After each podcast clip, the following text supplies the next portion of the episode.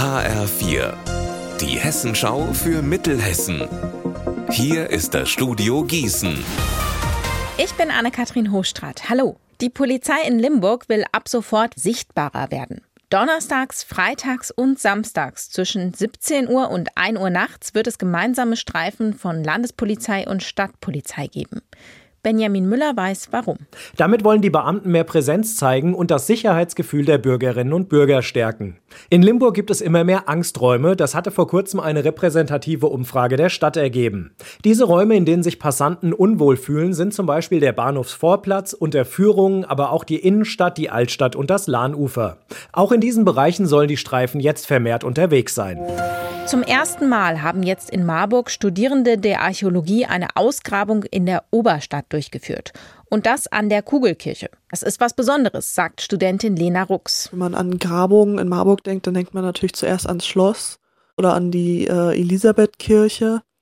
Und ähm, die Kugelkirche ist zwar nicht ähm, unbekannt in Marburg, aber ja, das haben wahrscheinlich viele auch nicht so auf dem Schirm. Und ich finde das schön, so einen Teil dieser Geschichte dann in den Fokus zu rücken. Direkt zu Beginn der Grabung hat Lena Rux zusammen mit ihren Kommilitoninnen und Kommilitonen etwas gefunden.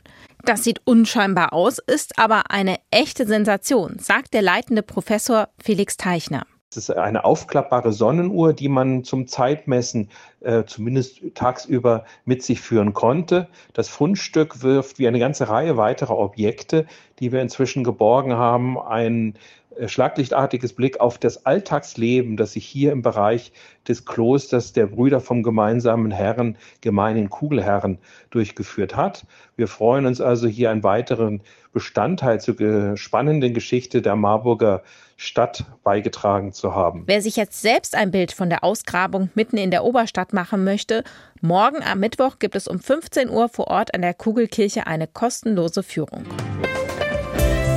Unser Wetter in Mittelhessen. Der Landregen von heute Vormittag ist erst einmal vorbei.